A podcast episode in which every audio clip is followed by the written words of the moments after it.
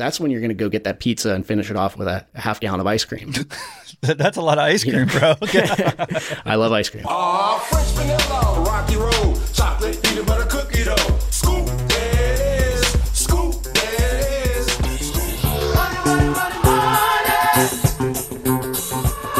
Every person is actually playing around with these controls all day, every day, and they just don't know the effects of them. And I was right that I was having these hypoglycemic episodes, but I was wrong about what the problem was. The problem is not I needed to eat more. We're flying blind. We don't know the deposits and withdrawals, so to speak, that we're making every day, but we're trying not to overdraw and end up in bankruptcy. well, you don't have to check your bank account. You got like 15 million, right? Well, let's let's continue building this business. My name is Josh Clemente. I'm 31 and I'm currently in Strathmere, New Jersey on the Jersey Shore. And I am the founder and president of Levels Health, which is the first metabolic fitness company seeking to help people answer the question, what should I eat and why by using real time biometric data with an insightful software platform. So essentially, you wear a full time little patch on the back of the arm, which is measuring molecules like glucose in the body.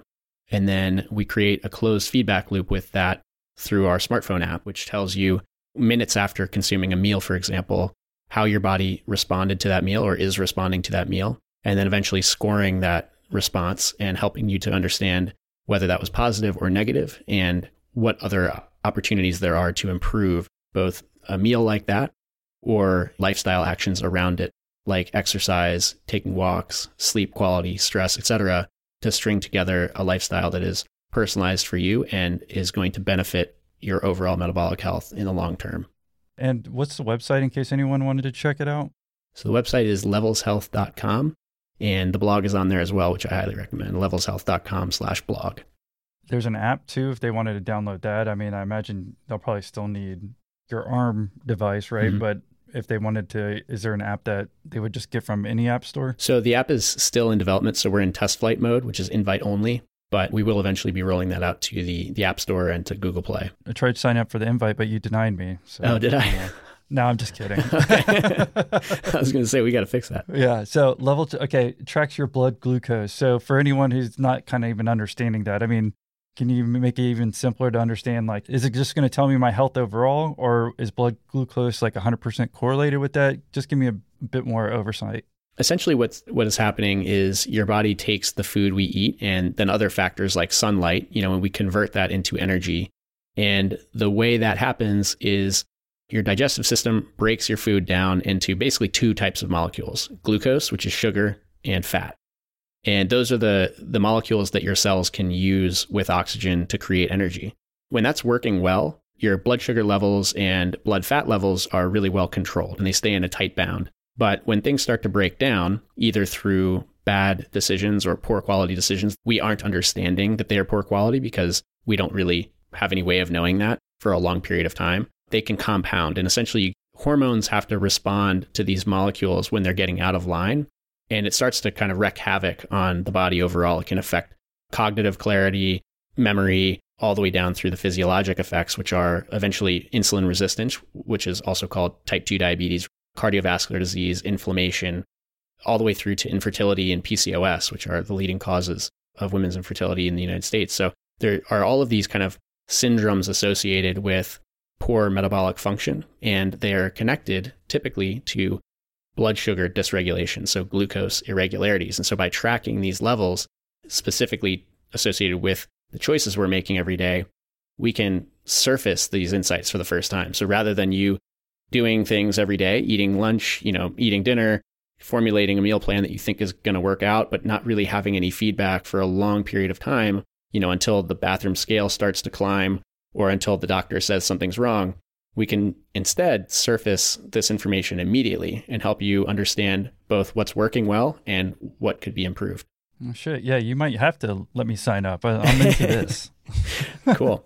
It says request access. So I guess people could sign up on levelshealth.com just to get on a waiting list or something like that. yeah, we're we're still in development mode right now and we're you know, we're building this behavior change software on top of the devices themselves to help make this you know, sort of raw data easily interpretable. Like most people don't know really that there is sugar in the blood or what it means when you know how much is in there. So we're building this software that abstracts that away. And instead, you have simple scores for your meals and for the sum of your day to help you understand the positive negative. It's like a, a grade point. We're still rapidly iterating on that. And so we're in this invitation only mode. You can sign up for the waitlist on the website. We are inviting people basically as quickly as we can, but looking to launch more fully later this year. Sounds good. I mean, so if I'm looking at it, or I'm just thinking out loud, tell me if I'm wrong in here. People used to always think of looking at our health as like overall calories, right? Like I'm only supposed to have so many calories. But over the last, let's just say 20 years, maybe people have become higher educated that, okay, 200 calories of a Snicker bar versus 200 calories of spinach is way different, right? So we're looking at, I guess, the ratios of fat, carbs, and protein. I think that's kind of the level I'm understanding and looked at whenever I'm eating something. Just I just always want more protein, especially if I'm working out. Then the carbs to me is the worst personally. So I'm like I've always looked at that, and this is another. Oh wow, I didn't even mean to do this. This is another level, if you will, as far as understanding this. Yeah, I think that's a good way to put it. Historically, like we haven't had a good way of easily measuring and explaining these things to everyone, right? They've been measured in labs and they've been measured in the medical field, but we tried to simplify as much as possible down. And what we ended up with was the calories theory, which is basically that, you know, you're eating energy and no matter where that energy comes from, like you said, it's all energy. That is just not the way the human body works. Like we're not this perfect machine where you like put in some fuel of any kind and it will just burn cleanly and you'd end up with the same amount of energy. What we are is like a giant chemistry set. As I mentioned, you know, we have these molecules that we can get energy from, sugar and fat, but the way that we get energy from them is through hormones, which are other chemicals. So certain molecules generate different hormones. And in your example of spinach versus, I can't remember your first one, but Snickers, Snickers bar, bar. there you go. So spinach has mostly fiber, some vitamins and minerals, a lot of water, and basically no carbohydrates, whereas Snickers is almost entirely processed sugar. So when the spinach goes into your body, it's going to break down slowly. It's got a lot of fiber, which is insoluble, which is going to help clean out the digestive tract. But the energy that comes from there is going to be very slow release. It is carbohydrates still, but they're a very slow release variety because they're bound with fiber. Whereas the Snickers bar breaks down immediately. It's essentially already processed sugar and it's going to go right into the bloodstream. And that's going to create a massive amount of insulin, which is a metabolic hormone that has to get sugar out of the blood into the cells. So the difference between those two is going to be that insulin response. And when over time we're continually eating foods where the energy is coming from these very processed sources that are creating large swings in our hormones, we experience those as changes in our quality of life and or changes in our physiology. If you're constantly in a high state of insulin because you're eating processed sugar or processed carbohydrates, your body is constantly having to store that as fat. That's essentially how the system works. And this is like the interesting thing is that different people process these things differently. So some people, it seems, just can't produce body fat very effectively. Which is a good thing to It most seems people, like right? a good thing. right. But that hormone is still being released in high quantities. And what you can end up with are other factors like, you know, you have secondary systems breaking down. And this is where like mental function gets affected. Your brain enters this sort of insulin resistant state. Something most people don't know is Alzheimer's dementia is currently being taught in medical schools as type 3 diabetes because the way that the brain starts to change is that it's not able to process insulin effectively anymore. So it's like for people who maybe aren't, and this isn't exclusively people who don't gain weight, but just generally speaking, these hormonal dysfunctions start to affect different systems differently. It can be the brain, it can be the body. For women, it can be ovaries. For men, it can be sexual dysfunction that leads to low testosterone. Basically, there's just all this mayhem that can happen. And all of it comes down to the fact that what we eat very specifically matters. And the calories hypothesis, although it's true, like calories are a unit of energy, not all calories are the same, and the effects on us are very, very different. And we have to know that with you know with better detail. And luckily, we can with this new technology.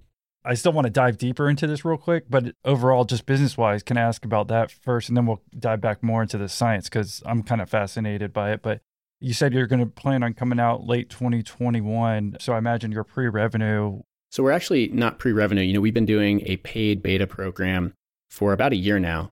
We had like an early prototype concept of basically bringing this hardware, the continuous glucose monitor, and then connecting it into our software suite. And, and we've built a business model that includes access to the devices, which are prescription controlled in the United States. So we have a relationship with a 50 state pharmacy provider. We have a relationship with an independent telehealth network of physicians who can take consultations with our members and determine whether or not to write a prescription for them. And then we can fulfill, you know, our levels kit with the devices from the pharmacy to the end user. It's kind of like a direct to consumerized version of getting access to this medical technology. So that's kind of like the business model. And then our software is built on top of that. So we've been testing that model for about a year now. We've been slowly increasing volume. So far, we've had about 5,000 people use the program. We've exceeded about $2 million in total sales thus far, but we're not growing actively. Our focus is still heavily on development, on product milestones, and we're kind of limiting access to the product such that the number one thing that we care about, which is customer feedback, is what we're optimizing for uh, rather than revenue growth, et cetera that's kind of where we are today. We're planning to finish up those product milestones here in the coming months and then move to a, a, mainstream launch and then start our growth mode. In terms of capitalization and team, we raised about $12 million in uh, seed funding from angels and then new money from A16Z.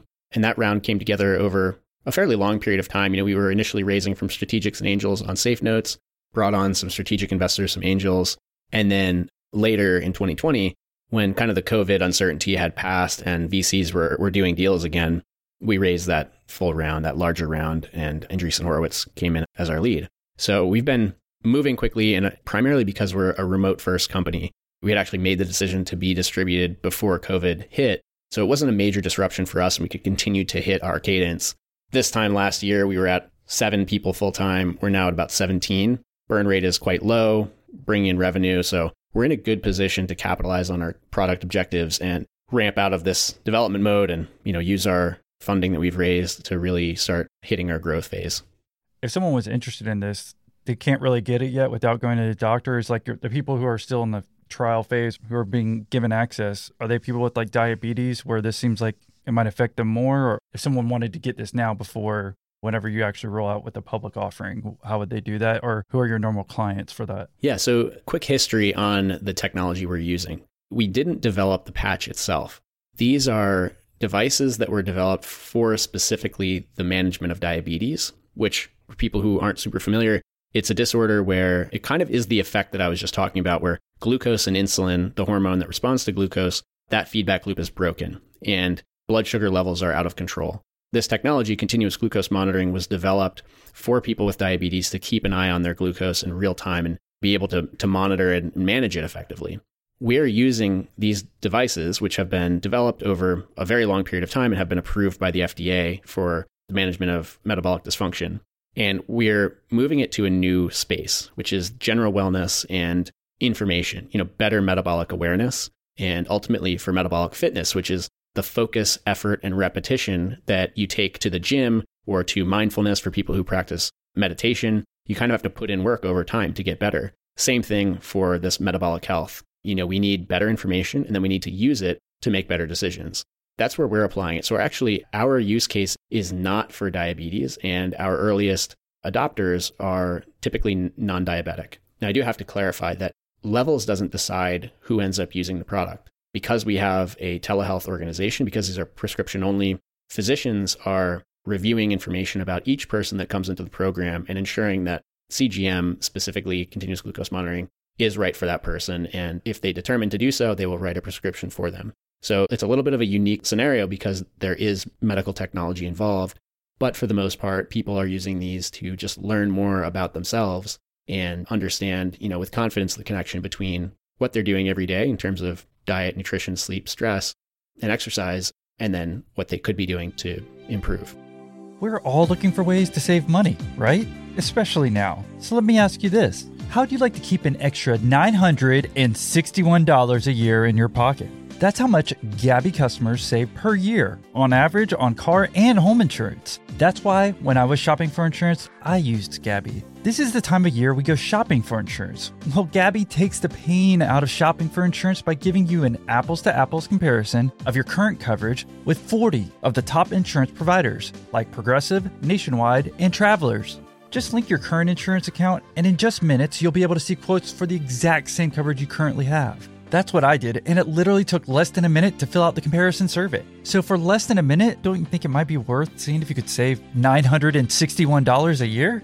You know, as an entrepreneur, you know that every dollar counts, and you could easily take that savings and start a new side hustle this very weekend. So, like I mentioned earlier, Gabi customers save $961 per year on average. I bet that'd be nice to have in your pocket every year. If they can't find you savings like they did for me, they'll let you know so you can relax knowing you have the best rate out there.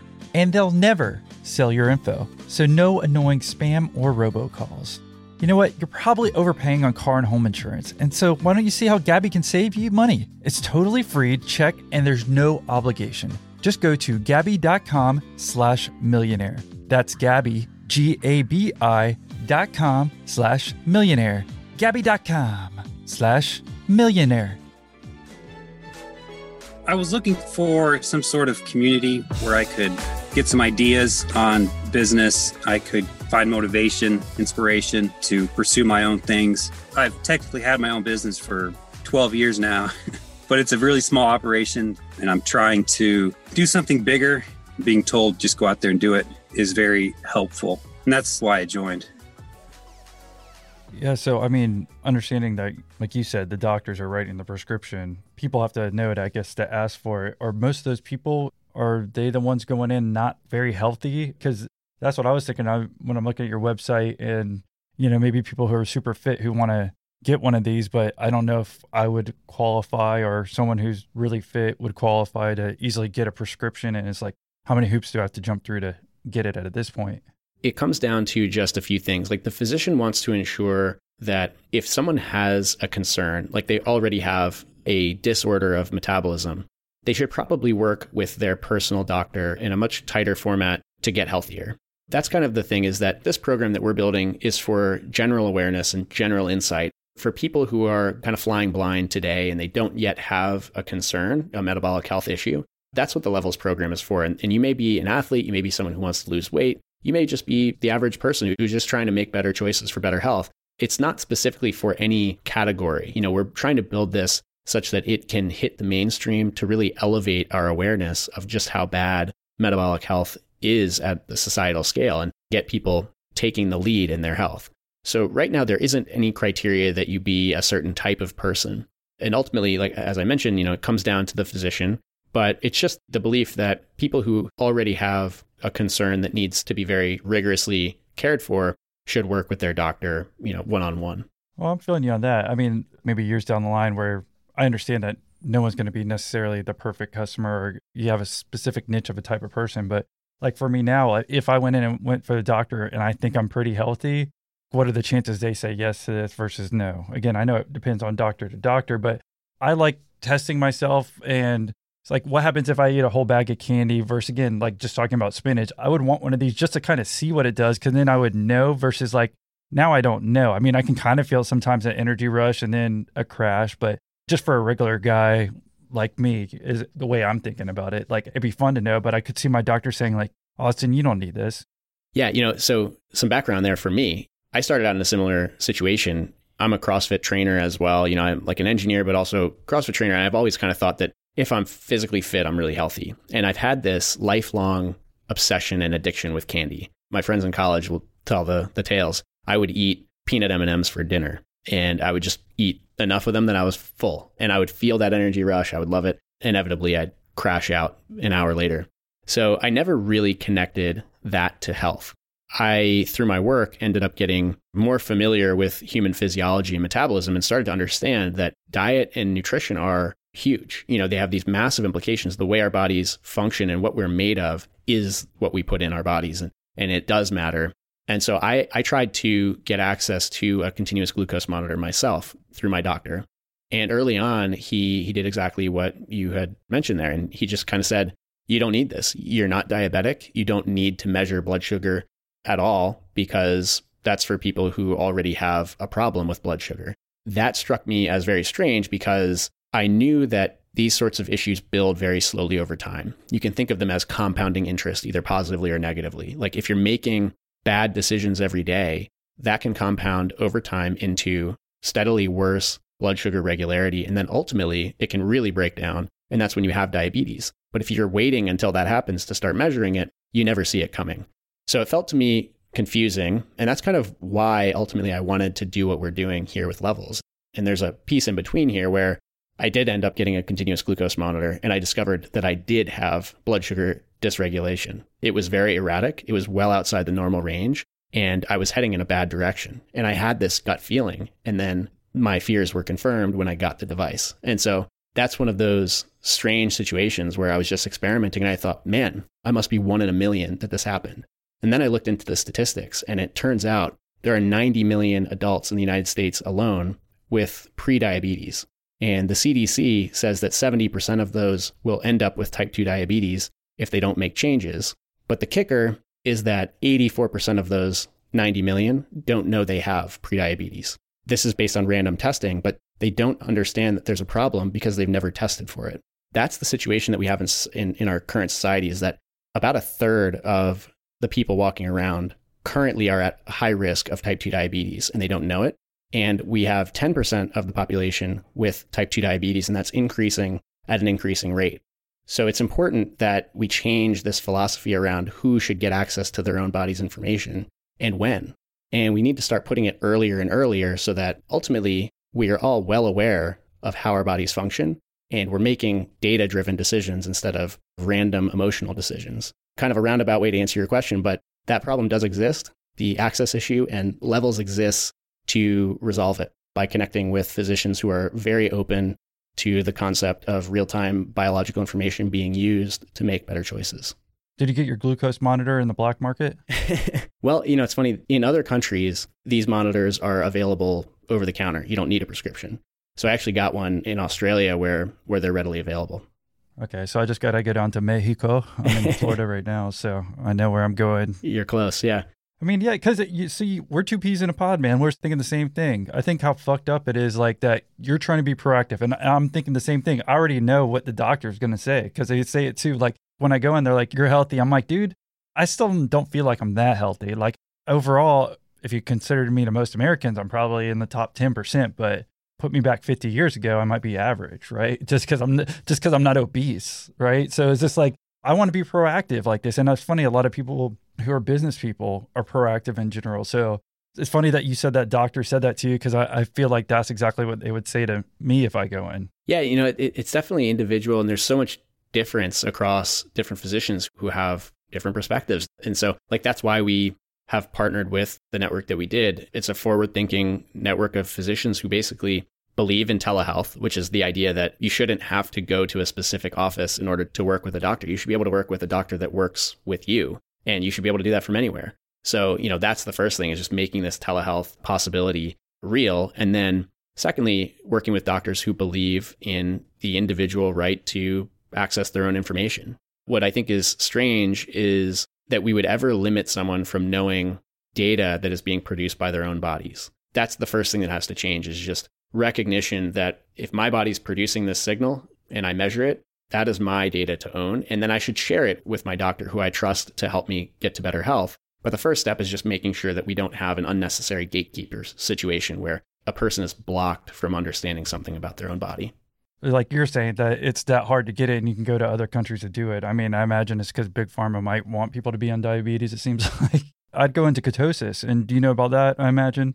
Yeah, totally up to speed on ketosis too. I, I didn't realize you were keto guy. I go back and forth. I, like I said, when I just try to be like less carbs or whatever, I'm just pointing out is like if I could measure something, you could buy keto sticks, which you just piss on, and it shows you whether you're in ketosis or not, right? So I can't tell you like how much more momentum that would have me on not eating as many carbs if I saw that, right? So it's like that would make me want to be excited, be like, okay, I ate this. Now I can see what it actually did to me. And when I can measure it, like I might only need this thing even for a month. It would seem like for me personally to like, okay, I knew what that did to me. That spiked it up and that ain't good, Austin, you know? So it's just like people again trying to be proactive, like you were saying, it's like that would make it so much better in the future as far as people getting in diabetes and whatnot. But it's just frustrating to even think that doctors, when you went in for a glucose monitor, were kind of like giving you shit, it sounds like. Yeah, you know, it's a, it's something that we have to slowly change. It's just a matter of recognizing that this technology exists, it's ready, you know, people can access it. It's not super affordable yet, but with wider adoption, we can make it affordable. And by doing so, we can kind of change these crazy statistics that I was talking about. You know, like here and globally, metabolic dysfunction is on a rampage. You know, so it's it's really important that we recognize that and equip people, the people who are responsible for maintaining their own health. Like I think that each individual is responsible for maintaining health. It's not the doctor's responsibility for me not to get sick. That's just a personal belief of mine. And I, I think that everyone, you know, if we adopted that philosophy and gave everyone the responsibility and the tools to keep themselves healthy, we would quickly change the situation we're in. And that would only benefit doctors. You know, I think the medical industry is not equipped to both cure people who are sick with disease while simultaneously preventing everyone else from getting it. It's just not how, how this is going to happen. So we've got to really shift the responsibility metric and get rid of any regulations that are limiting that. I'm going to keep just asking about this because I don't know how far we'll get into until we discuss business. We might have to do that on part two later on if that's okay. Because I'm just so fascinated by this. Because I mean, I mostly listen to business podcasts, but every once in a while I'll do health, especially again, type A personalities or whatever. Like you want to strive to be your best self. And I was talking about ketosis in case anyone doesn't understand that and tell me if I'm wrong, right? Is this you're trying to make your body burn fat. So I'm trying to have less carbs and have higher protein and fat. And so my body's going to use that instead of the carbs uh, for energy. Is that right first? I mentioned at the beginning, there's basically two molecules your body can use for energy fat and glucose. And there's kind of a third one, which is ketones. But ketones are a fat molecule, but they can dissolve in water. And what that means is that it's a little bit tricky, but like there's a barrier around your brain, and you have to be able to get energy molecules across that barrier. And ketones can cross that barrier to be used by the brain for energy. So usually glucose is the only molecule that can be used by the brain for energy. And when you're in ketosis, you're producing this ketone molecule, which is fat, but it's fat in a format that can be used by your entire body, including your brain for energy. So it's a really unique, specific, and kind of a really cool molecule that does, yeah, exactly that. Burns your fat and makes it available to every every tissue.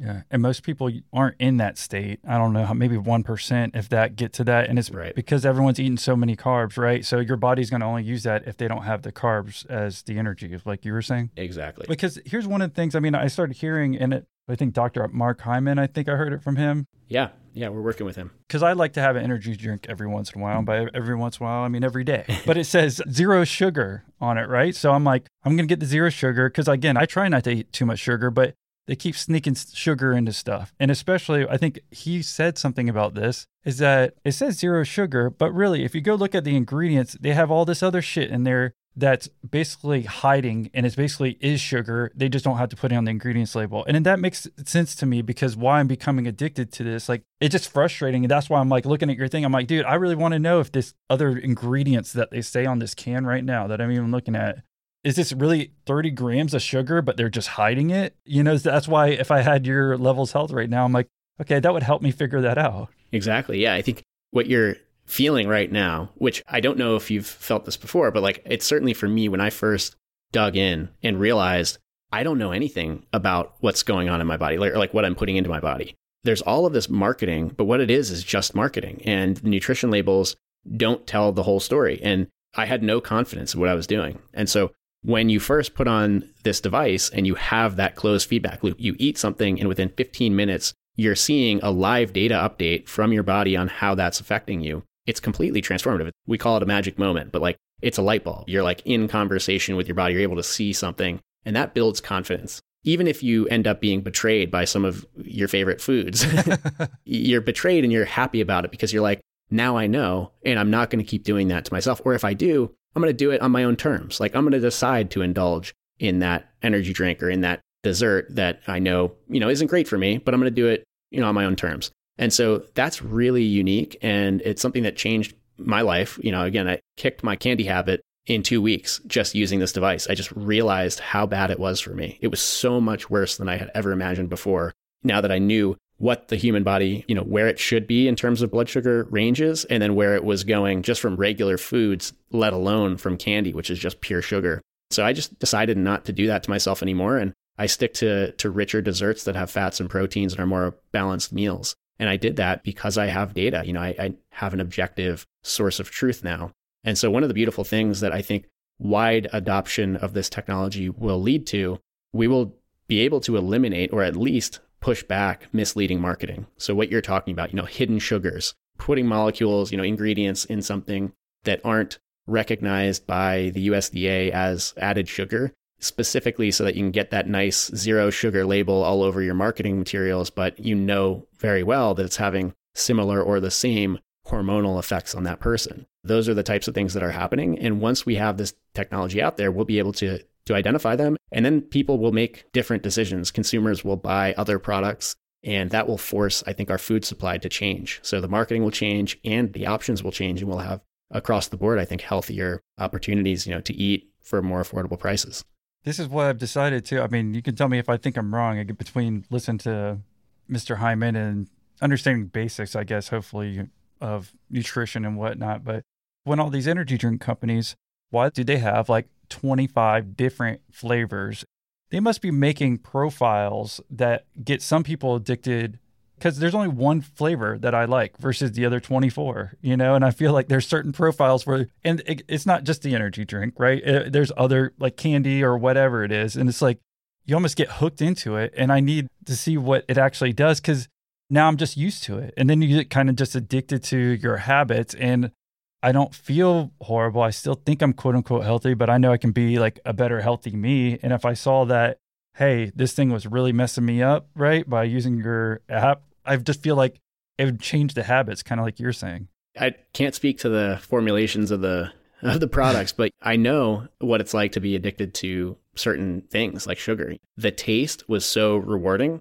There was nothing to tell me not to do it. It was like I wasn't getting overweight, I wasn't gaining weight, and it tasted delicious. So why would I not do it? You know, calories are calories. And that's what the food system had led me to believe. But the reality is that I was wrecking havoc on my metabolic function and historically, my family does not have a lot of overweight and diabetes, but we do have heart disease and we do have cognitive decline, you know, dementia. At the time that I discovered this tech, I was burning out mentally and physically. Like my mood was terrible. My mental clarity was just shot. I, I felt like I was like walking around in a fog all day long. And I think the effects for me are different than the effects for other people. Like you're saying, you know, there's a lot of individuality. And because of just probably my genetic makeup, I manifest metabolic dysfunction differently than other people. And so all of the negative effects of the of that candy was hidden from sight because I couldn't see into my body. And you know, now with with just this one data stream, you can do so much with it to better understand yourself and understand what choices you can make to live a healthier life. You know, there's also some really cool research that's been done. And I'll just touch on one of these studies, but there's a, a lot of fascinating stuff happening in real time. One study was done in 2015. They took 800 people who did not have diabetes. They put continuous glucose monitors on them and fed them a whole bunch of identical foods. And they showed that two people can eat the exact same two foods. In this case, it was a banana and a cookie made with wheat flour, and they can have equal and opposite blood sugar responses. So a big spike to the banana and a flat line for the cookie for one person, and the exact opposite for the other person. What that means is those two people are probably having exactly opposite hormone responses too. So the insulin, the weight gain, all those downstream effects are probably different. And we need more research to confirm that. But more research is being done, which is showing that not only is that effect true, but it's also true for people who share all of their DNA. So identical twins who share 100% of their DNA have that same amount of variability. You and your twin can have very different responses to the same foods. So genetics isn't everything. It seems to be like context, your body composition, how much fat you have, how much lean body mass, how much stress you have, how well slept you are. All of these things affect how a person processes their food. Ultimately, the only real solution for someone to know exactly what they should eat is to have more information in real time until we at least crack the code. And at that point, maybe you don't need to continue measuring, but some of us, like myself, prefer to anyway. Hey guys, Energetic Austin here. Are you looking for a historical safe investment vehicle that is recession and COVID resilient? Or are you worried about the erratic stock market, the long term effects of inflation, or the new increases in taxes? As a smart and savvy business entrepreneur, you know there has to be a good option out there for you to invest your hard earned money. Well, one of our Patreon members, Mr. Jonathan Tuttle out of Chicago, has all the answers to your problems. He runs a real estate fund called Midwest Park Capital, and they invest in mobile home parks. Mobile home parks, you say? Well, yes. Did you know that mobile home parks have been one of the safest real estate investments over the past 50 years? Plus, you get all the best tax benefits of all real estate property types by investing in mobile home parks. Plus, they help hedge against inflation, and guess what? You can have all this done by a seasoned investor without you doing any of the work. How? Well, just contact Jonathan Tuttle at Midwest Park Capital. Again, that's MidwestParkCapital.com to learn how you can invest in mobile home parks today. One more time, go visit MidwestParkCapital.com. So I know this past Friday was your first group call. Did you uh, get the answer you were looking for? Actually, I got a really good answer that led to like more questions. So those are like the best answers. Awesome. Yeah, I try to make sure all of our new members get their questions answered first. Yeah, that was perfect. That was definitely perfect. Yeah, I was like, okay, now I've got to research this and ask my team this. Like, it was perfect. Yeah. Again, even if someone used it for a week and like understood, like, because people get regular eating habits, right? And then you you at least see what it does. Then I think there's certain people like maybe you and me who love like maybe measuring things. Where there's maybe other people who won't as much, but I could see how be benefit long term, but even short term for people who have no idea. I was kind of going Alex Jones on the flavor profile ideas, but I have a feeling a couple years because there's certain things that like I ask people if they like are hooked to something, they're like, yeah, I'm hooked to that too. And but again, like you're saying, two people might have opposite responses to one energy drink, like you were saying earlier. But so I mean, what are the craziest things that since you got to put on the levels patch? Do do you call it the levels patch, or uh, what do you call it exactly? Yeah, levels patch is good. The you know levels device. Okay, yeah. So once you put that on, and what what's your craziest responses that you weren't expecting? Well, one of the craziest was just very early on in the project. I was actually trying to raise money. I was going into an investor meeting. Let's see, I slept really poorly. I was preparing all night, took a train up to New York, and I'm walking into this office building and I saw this little organic juice cart. You know about pressed juice. You know, this is like all the rage. It's a, it's a really healthy thing. You like press a fruit or vegetable and just get that clean, healthy juice. So I ordered from the menu this drink called Health Drink, and it was just a green apple, some carrots, and celery, and they were all pressed. You know, there was no sugar added. I watched the lady make it right in front of me. And I took this into the meeting and I'm drinking it. About 30 minutes after I finish this healthy drink, my blood sugar was at 210 milligrams per deciliter, which for people who don't know, Which is like almost everyone Yeah, listening. so- so don't feel dumb if you don't know, because I don't know either. So tell me, Josh. you shouldn't know. Nobody talks about this stuff. But let's just say that Right. the highest you should go after a very sugary meal, if you are healthy, is lower than 140 milligrams per deciliter. And you shouldn't exceed 180 unless you have diabetes. And I was at 210.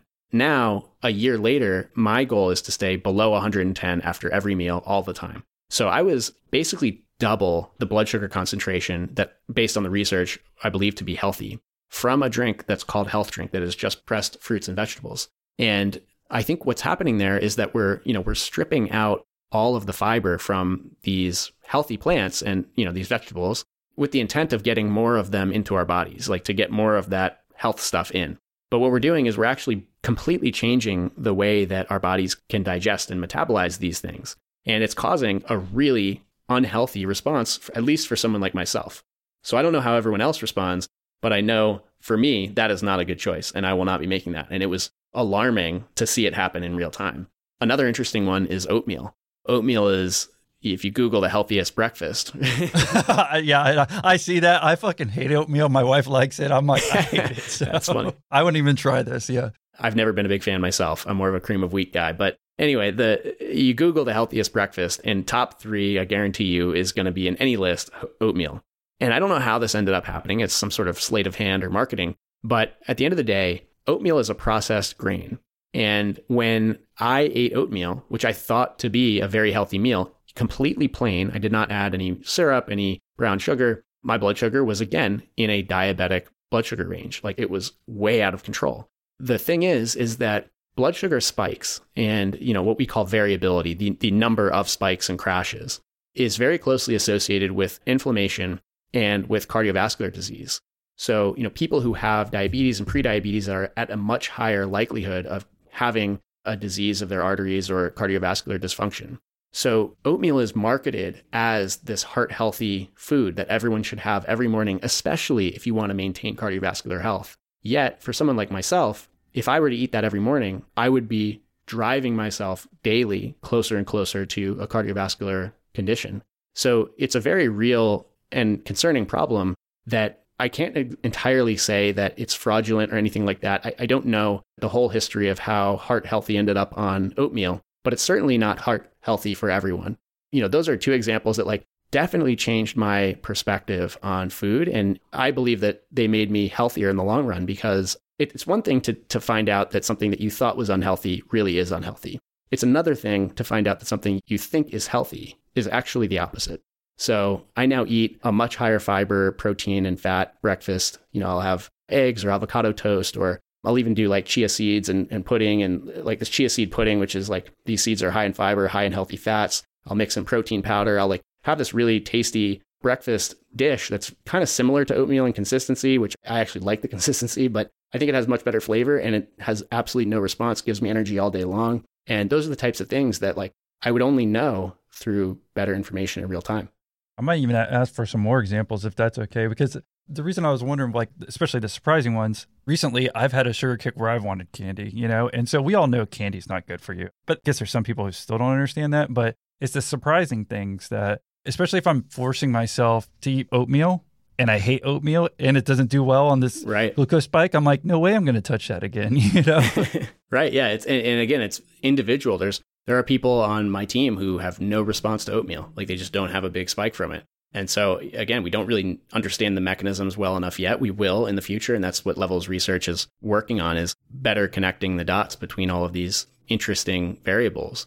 But other examples that even go beyond nutrition, you know, I also tested fasting. You know, for a long time, I thought that I was a person who got hypoglycemic, you know, just like I felt shaky and I felt hungry and I would feel irritable. And so I was like, oh, I must be, I must have low blood sugar because I haven't eaten. And, you know, this is when I was eating.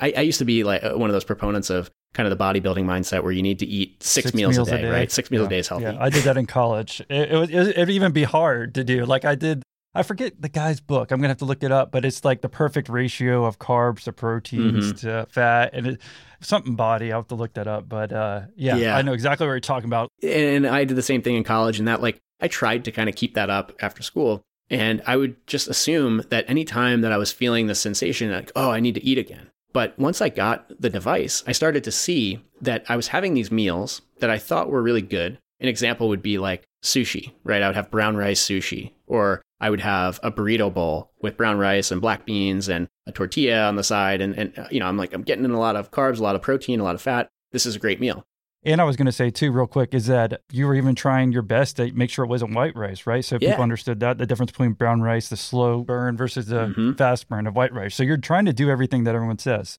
Exactly. Yeah. So that concept there, the brown versus white rice, is the glycemic index. It's the idea that there's this list of foods and it's like ranked by how sugary it is or how, how fast it'll affect your blood sugar. So that, that is why I was eating brown rice. So yeah, I'm, I'm like, again, I'm a CrossFit level two trainer. Like I've taken fitness seriously my whole life. I'm trying to eat in such a way that it will fuel my body and give me muscle and give me energy. And I'm seeing with this device that like after these meals, my blood sugar is skyrocketing. It's staying elevated where I feel this kind of strange, like kind of fluttery, like weird chest sensation, a little tingly in my face, like a bit strange, like nothing that I would call home about typically. But when I see that data and connect it to the sensation, I start to like recognize it. And then two hours later, my blood sugar is crashing. So my body has like flooded my system with insulin to try and get control of the blood sugar situation. And I just get this plummeting glucose level. And that is when I feel that shaky fatigue situation where my mood is dropped out from under me. I'm irritable. I'm like immediately hungry, desperately hungry. I, I feel like I need to sit down. And I was right that I was having these hypoglycemic episodes, but I was wrong about what the problem was. The problem is not I needed to eat more. The problem is that I was eating the wrong things, which were causing this roller coaster. So when I tuned my diet and like pulled back heavily on really all carbohydrates, because I'm very carbohydrate sensitive, and replaced them with high fiber, high protein, and moderate fat, my blood sugar levels completely flattened out. And so I ended up, you know, right now where I am is like I stay within plus or minus 10 points all day long with all my meals. And that like sensation of, you know, shakiness and fatigue and irritability is just gone. I don't I don't experience that anymore because I'm not experiencing the highs that come before the lows. And that has also connected me with fasting, where I can now see I've done 72 hour fasts at this point and learned that, you know, what I thought was hypoglycemia, a need to be eating six times a day, is not real at all. And in fact, my body will produce exactly how much blood sugar I need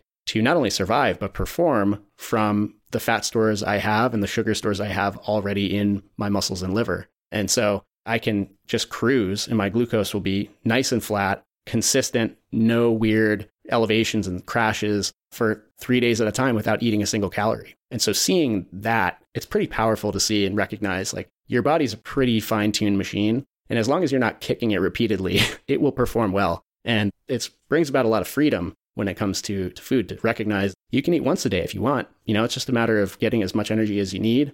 And, you know, most of us don't need that six meal thing. And I looked it up. I don't know if this was the book that did it for you too. I was somewhat right. I, I knew it. Body was in it. It's called Body for Life by Bill Phillips.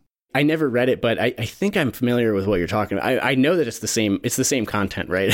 Same Yeah, concept. concept. Yeah, yeah, yeah. Basically, just yeah, make sure you have the same amount of carbs. And he wasn't even low carb then. This is this is before I kind of started doing lower carb.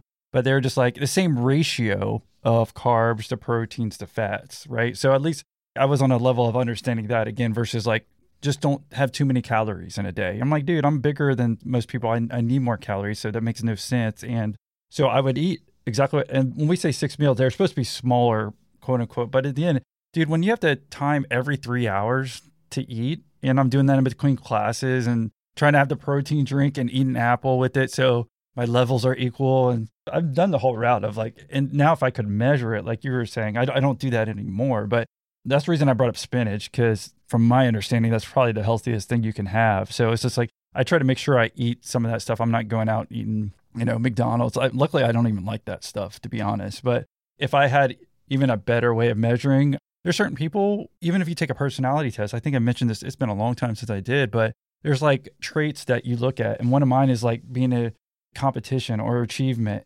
Those are my top two, I think.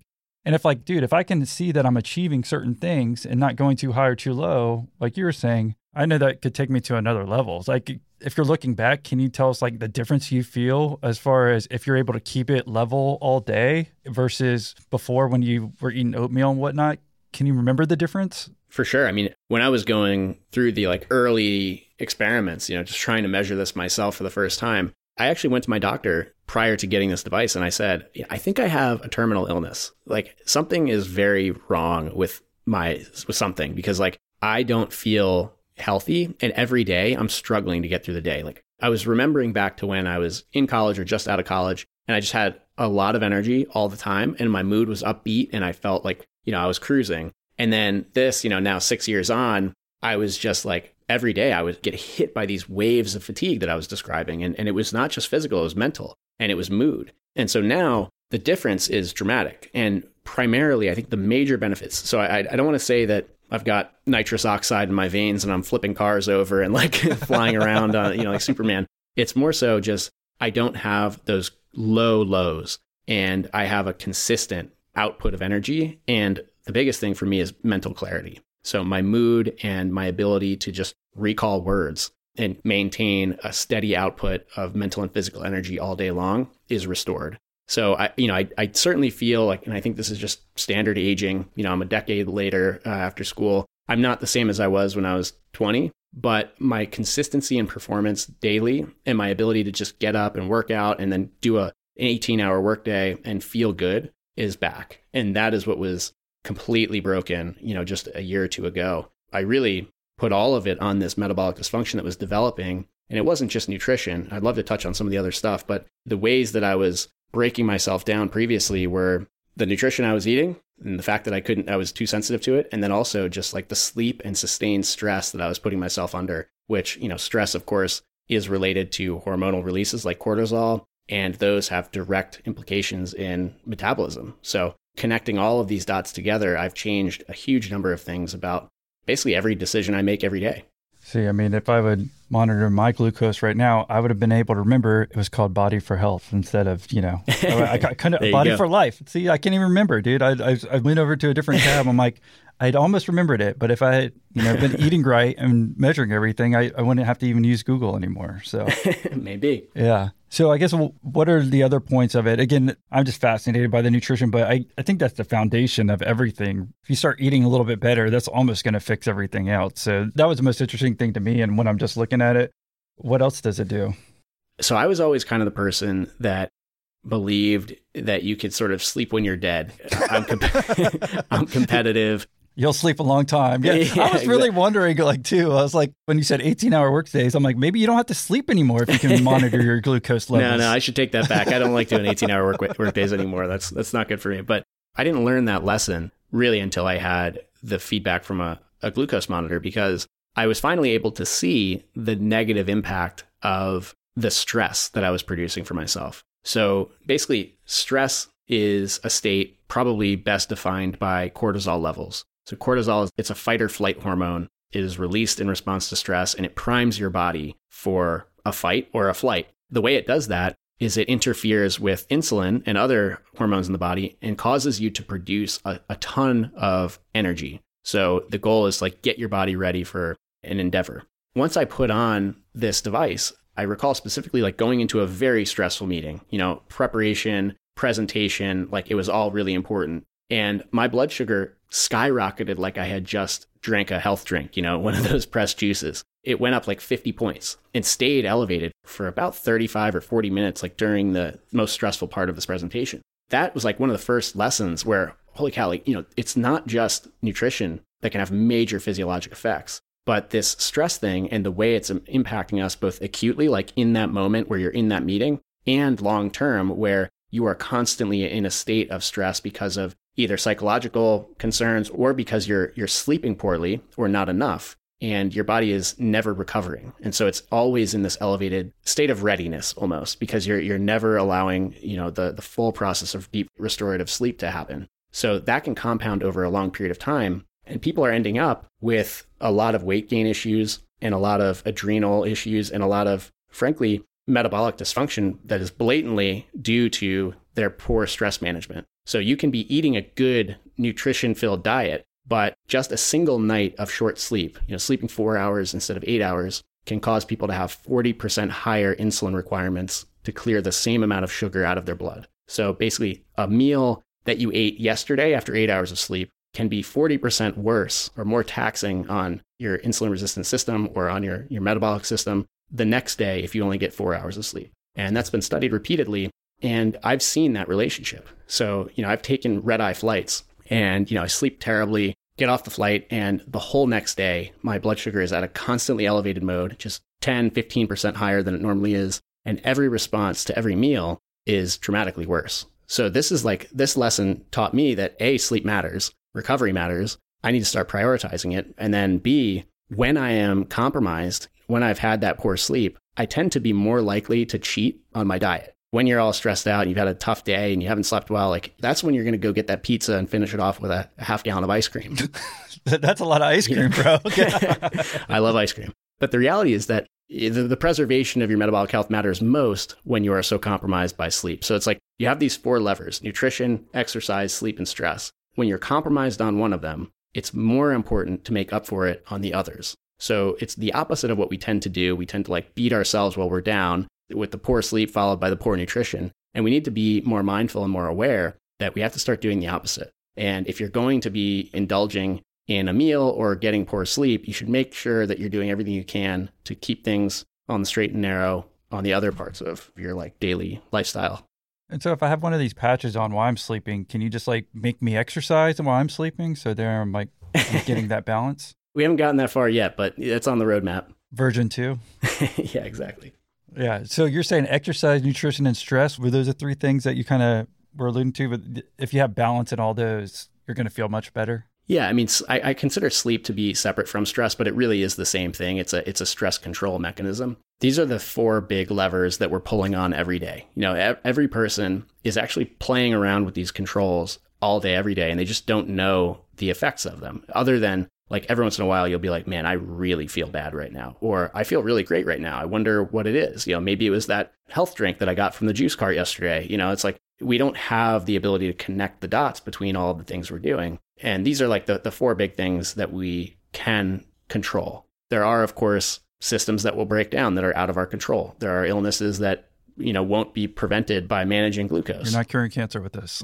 yeah, you know, it's like it's certainly not a cure for really anything. What it is is a tool. It's a tool to help us better understand how our bodies work and what the implications of our choices are. And then we can like use it kind of the way that we use financial information. you don't open a bank account and then say like I'm never going to check this balance, but I don't want to overdraw. That's kind of the situation with metabolism is like we're flying blind. We don't know the deposits and withdrawals, so to speak, that we're making every day, but we're trying not to overdraw and end up in bankruptcy. Well, you don't have to check your bank account. You got like 15 million, right? well, let's let's continue building this business. but you, you know, that's kind of the metaphor is just like we've got to make it more like financial information where we're using it to plan a strategy. You know, like all of us or many people have their retirement plan and they're like slowly but surely building towards that end goal of like being financially secure and being retired and being able to enjoy their lives. But guess what? Most of us don't know whether we're going to be healthy enough to be around for that retirement uh, or to be able to take advantage of it. And we've got to get to that point where we're using health data to, you know, plan our daily decisions, the way that we're going to compound positive actions to make sure that not only are we financially secure in retirement, but we're also healthy enough to live and enjoy it.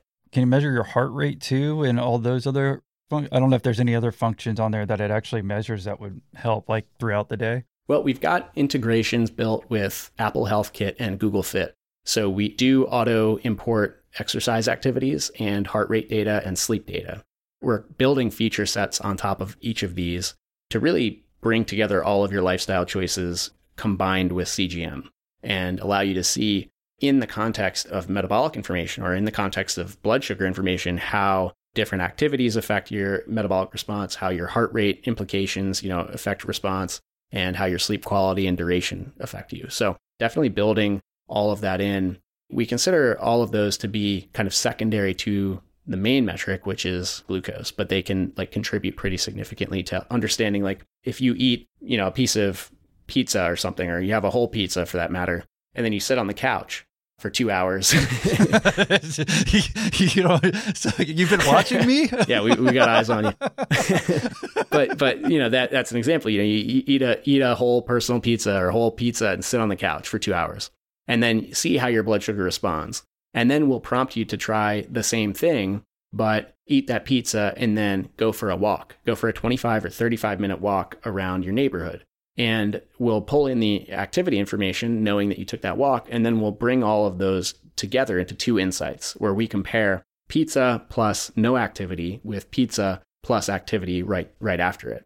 And you can start to see that what happens is your your muscles in your legs as you're walking are immediately pulling in the sugar that's flowing into your bloodstream from the pizza and using it for energy. That is changing the way that your body is metabolizing this pizza and it is actually improving your overall exposure to high blood sugar and, and tends to for most people give you a, f- a much more favorable response. So it's a tiny thing. It's a little, it like kind of intuitively makes sense. Like, you know, more activity is better. We've been hearing that our whole lives. But when you see it in that moment and realize, wow, that's like kind of a really powerful little micro optimization I can make. And you can get a little receipt from levels that shows you you made a better choice by taking that walk and it improved, you know, your response over doing nothing. Appreciate you doing the call here. Yeah, favorite podcast by far. I love it. Oh yeah, why's that? So I graduated 2017 from Michigan. I heard that shout out the other day. That was pretty cool. Basically, two months after I graduated, I started listening to the podcast. Loved it. I think there were maybe 30 episodes or something out by that point. And I consider myself to be pretty entrepreneurial. Started a business last year. This helped a ton. And it's hard, I think, to find entrepreneurs. I was just looking for entrepreneurial meetups. And I think, wow, this is more of an awesome opportunity to talk with other entrepreneurs. The value is, I mean, it's insane. Like people make these types of entrepreneurial insight things are thousands of dollars. This is 12 per month, but 12 per month is like nothing. So, I mean, for you personally, since uh, do you have one on right now? I do always have one. I figured it'd be good marketing regardless. You make it sure people can see it. yeah, never take it off. you have it on your forehead for every Zoom video. It's my, it's my barcode on the back of the neck. oh, there you go. Just future wise, 50 years from now, they're talking about putting chips in people's brains, right? Like your boy Elon, like, uh, which I would be down to too. I told my wife I'd be hook me up. Like, so this thing makes a lot of sense to me of like, okay, this is kind of stepping stone to that at least, right? You want to know, like, we're all, how addicted is everyone to their phone? That's basically almost in your brain now, you know, to an extent of like, you won't drop that. But this is something that's on you and that's actually going to help you. But I was wondering for you personally, do you even look at like the nutritional facts anymore? Because it seems like this is the highest level of understanding your fitness, if you will. I mean, unless I'm understanding that wrong. Like, so are you even looking at proteins, fats, carbs, and all that other stuff? I do. I pay attention to it, but what I do is I actually look at ingredients more than I do nutrition facts. So, as you mentioned, you know, the nutrition facts don't always translate. And so I now know how I respond to most specific foods like corn versus flour versus cassava flour or coconut flour, you know, all of these different ingredients that will show up on a label as fiber or carbs. I respond differently to all of them. So, I'm going to pick foods that I don't have a personal sensitivity to and I'm going to look at the ingredient label and then I'm going to look at the nutrition facts. But I will try to avoid foods that require a nutrition label. And what I mean by that is that if you're making your own meals and you're making them from whole foods, you don't need a nutrition label on, you know, on the on the beans or on the rice if you're going to eat that. You you know what's in it and you can understand that that's like entirely carbohydrate and then the meat that you're using is entirely protein for the most part with some fat. So I guess what I mean is that I try to get further away from foods that are unknown combinations of ingredients and more towards meals that I'm preparing. And it's been a very slow process. Like, by no means am I someone that is a great cook and enjoys the process. Like, it's tricky, it takes time, it's something I got to make space for. But I've just realized through this process how important it is to be knowing what's going into my body and controlling it. The most important thing to me is quality and choosing ingredients that I know I'm not specifically sensitive to. And then the secondary thing is trying to hit ratios that work. And like the rough ratio for me is I won't even give numbers. It's more so like I prioritize protein above all. And I bring in, you know, I'll eat moderate, healthy fats, like a lot of avocados, a lot of cashews and almonds and other nuts that have high fats, chia seeds. And then my carbs are fairly low. I tend to keep my carbs probably at 20% of calories or below and uh, and kind of eating them around workout times mostly. And then just a ton of green vegetables and, you know, fiber is really important. I mean, I have to imagine that you're in the top 1% of like understanding that and eating to that perspective. But I mean, what happens if they're eating wheat thins and they think they're good when, you know, it's a lot more processed, but is it really that much better than a bag of Doritos, right? And maybe, maybe it's even worse. Or like you're saying, even if you're cooking, what happens if people are using certain types of oils? Like you think everything's good, but I want to go use avocado oil instead of olive oil. What's the effect? Like that's the kind of stuff I would want to test with it. Yeah, and right now we're measuring a specific molecule, glucose, and that is really important because it's so rampantly broken in society today. Like it's such a problem. Glucose metabolism and insulin resistance is, is a really big problem. But you know, it's not the only molecule that matters. To your point about avocado oil versus olive oil, we wouldn't be able to determine the difference or, or the quality of those two different foods or oils very effectively with just glucose. I mean, it could show up, for example, if you're having like a really bad seed oil of some kind that's causing inflammation in your body, like maybe that would show up because the inflammation would induce stress and the stress would cause blood sugar to rise. But the point is just that glucose isn't everything. It's a lot, but we've got to get to the point where we can measure multiple molecules in real time to provide this same degree of insight across like a number of factors. And I'm just super optimistic. Like I think we're going to be a part of that innovation and bringing that future to reality where we can understand not just sugar, but also hormones and other proteins and molecules in our bodies that really affect health.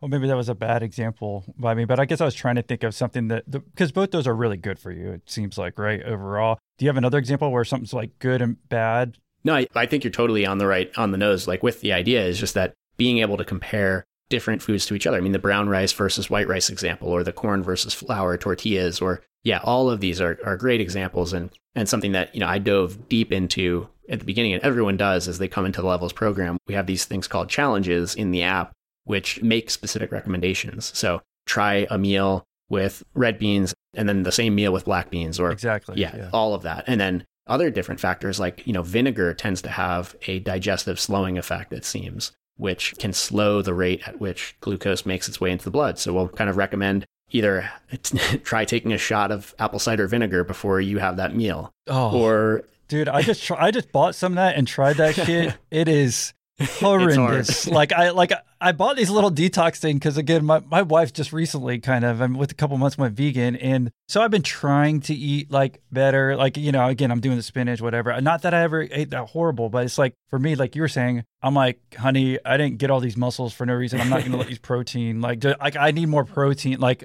and I go get my own meat and sous vide it and do all that, and it's just like. I need the protein, but she doesn't really care as much. But sorry, that that got me No, on a no. rant about. Uh, I forgot where where you well, were well going. the vinegar effect is like, I mean, it's tough to do. I mean, for sure. So maybe like make a quick dressing with apple cider vinegar and put it on, you know. uh, Oh, apple cider uh, vinegar. Yeah. Oh god, it was so bad. Sorry. Yeah, I remember because I tried it before anybody. If you tried it before, because it was buy one get one free, and now I knew why. Yep. So- but but it's interesting to see that effect. Like if the difference between having you know vinaigrette on a salad, like a cold salad with noodles, it may affect how fast those noodles break down and make their way into your bloodstream. So you can see that and understand that like vinegar is a really good way that you know if you like the vinaigrette, you can incorporate that into your dietary approach.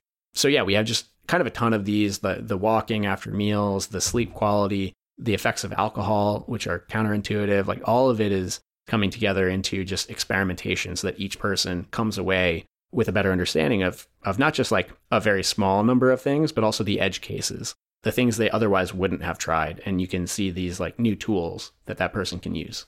I was going to say that eventually. I'm glad you brought it up. The alcohol thing. You know, a patch on me. I'm like that'd make me feel way better about like, okay, if this really did make it that much worse, like I would feel bad, and then I would be like, okay, you need to stop doing that. The process you're describing though is like that's the accountability that this device provides. You know, it, is amazing. The reason I continue to wear it, I mean, obviously beyond the the branding piece, but just like I wear it On your forehead. It, yeah, but I wear it because it is the most amazing accountability device ever. Like because I know that if I'm going to eat that thing that I know I have a sensitivity to because I've tested it many times, I'm going to have to see the data and I'm going to have to come to terms with the fact like I just did a little bit of damage to myself. You know, it's like I smoked that cigarette effectively nutrition wise. I don't know. It's just like it's the small nudge I needed to not make those little decisions that go against my goals. And everyone's different. Their goals are going to be different. The way they use the technology will be different. But the accountability piece, I think, is the same for all of us. In terms of alcohol, so the way it kind of works is that ethanol is the the molecule in you know in most alcoholic beverages that does the work. and so your liver can only process alcohol or ethanol in one way. It has to turn it into triglycerides or turn it into fat. So ethanol can't be used by the cells for energy directly. It has to be converted into fat and then it can be used for energy. But it, it is also a toxin. So what seems to happen is that your body goes into like high alert when there's ethanol and it stops producing glucose from the liver, which is called gluconeogenesis, which is where your body's like basically constantly producing when you're not eating, it's producing new glucose from the fat and glycogen, so the, the stored glucose in your body, and releasing it into your bloodstream just to make sure that there's energy available for your brain and for your muscles. So when you drink alcohol, your liver like stops that and starts just producing fat. It's converting the ethanol into triglycerides. What happens is that because your liver stops producing that glucose, your blood sugar starts to drop. And this is different for different people. And I think there are kind of a bunch of different factors, like what the alcohol is mixed with, how many carbohydrates are like in the beer along with the alcohol, or if you're having a cocktail or margarita or something like that. All of that will have different effects. But for most people, if you just were to have some gin or vodka or, or whiskey or something like that, you would see this effect where your blood sugar will start to actually drop, which is confusing for people because they think, huh, you know, I thought this was all carbs. I thought it was going to like put me through the roof. I don't think the effect is a good one, meaning like I don't think people should be like, oh, it drops my glucose, it's good for me. Because have a 12 pack. Yeah. Have a 12 pack right now. because what's well what's happening behind the scenes is that like that increase in fat production and you know specifically triglycerides which are not something we want in high quantities in our blood so i'm looking forward to being able to like obviously produce the real-time triglyceride monitor that will allow us to like add that data stream but for now i just think it's a tool it's got like it has alcohol is helpful for definitely stress relief for some people in moderate quantities i certainly am not a person that says never drink alcohol but i do think that that counterintuitive piece, it's a really fascinating thing to learn about your body. And it's something that's good to know and probably fine in moderation. well, Josh, I got to give you some advice here then. What's up? I'm ready. Well, if you're this into nutrition, you probably should stop smoking. no, I don't smoke. I was, Okay, I was saying, that's just an example. All right. Yeah. I think at least we all gave that up. It seems like at least everyone in Florida. I know when I go to South Carolina and stuff. When I was in college, like I think I went there. Everyone was there was smoking. I guess because it's like tobacco region. Like get, they get those kids hooked, and like they'd come down to Florida and they'd ask every, all the kids when I was in college, like y'all got cigarettes? We're like, dude, people don't smoke anymore. Like, what are you talking about? Because there's always a balance of like, okay, are you the anal guy who's never going to have fun, right? But like again, it, the main thing that you brought up, and I think that's going to be most helpful to anyone over once this is easier for everyone to get involved with is just the accountability factor. Yep, I think that's what it all comes down to. If anyone is interested, is the best way for them to again go to the website and just sign up? Yeah, so levelshealth.com, we got the wait list right there. We're still an invitation only, but we're expanding quickly, you know, and, and we'll ultimately be opening this up later this year. So definitely sign up, stay in the loop. Definitely check out the blog. You know, we touched on a lot of stuff here on this episode, but if you go to the blog, we break it all down sort of in article format to help you kind of understand these mechanisms and how they might be, you know, affecting you day by day. And if someone wanted to say like thank you for doing this episode, is there a best way for them to like personally reach out to you to say thank you? Yeah, so I'm I'm on Twitter at Joshua's Forrest with two R's and also on Instagram at josh.f.clemente. So you can hit me up there. Would love to hear from you. Cool. Well, thanks for coming on, Josh. Thanks a lot, Austin. Let's see. I'm looking at our new. What are we doing now for our Patreon for our group calls? Oh, we're doing two a month? Yeah, we are. And the membership price is still the same? Unbelievable. So if you want to become a member, join our Patreon membership by going to millionaire interviews.com forward slash Patreon. And again, the price is still the same. I'm not going to keep it this way forever. We're now doing two group calls a month for the price of one. You're welcome.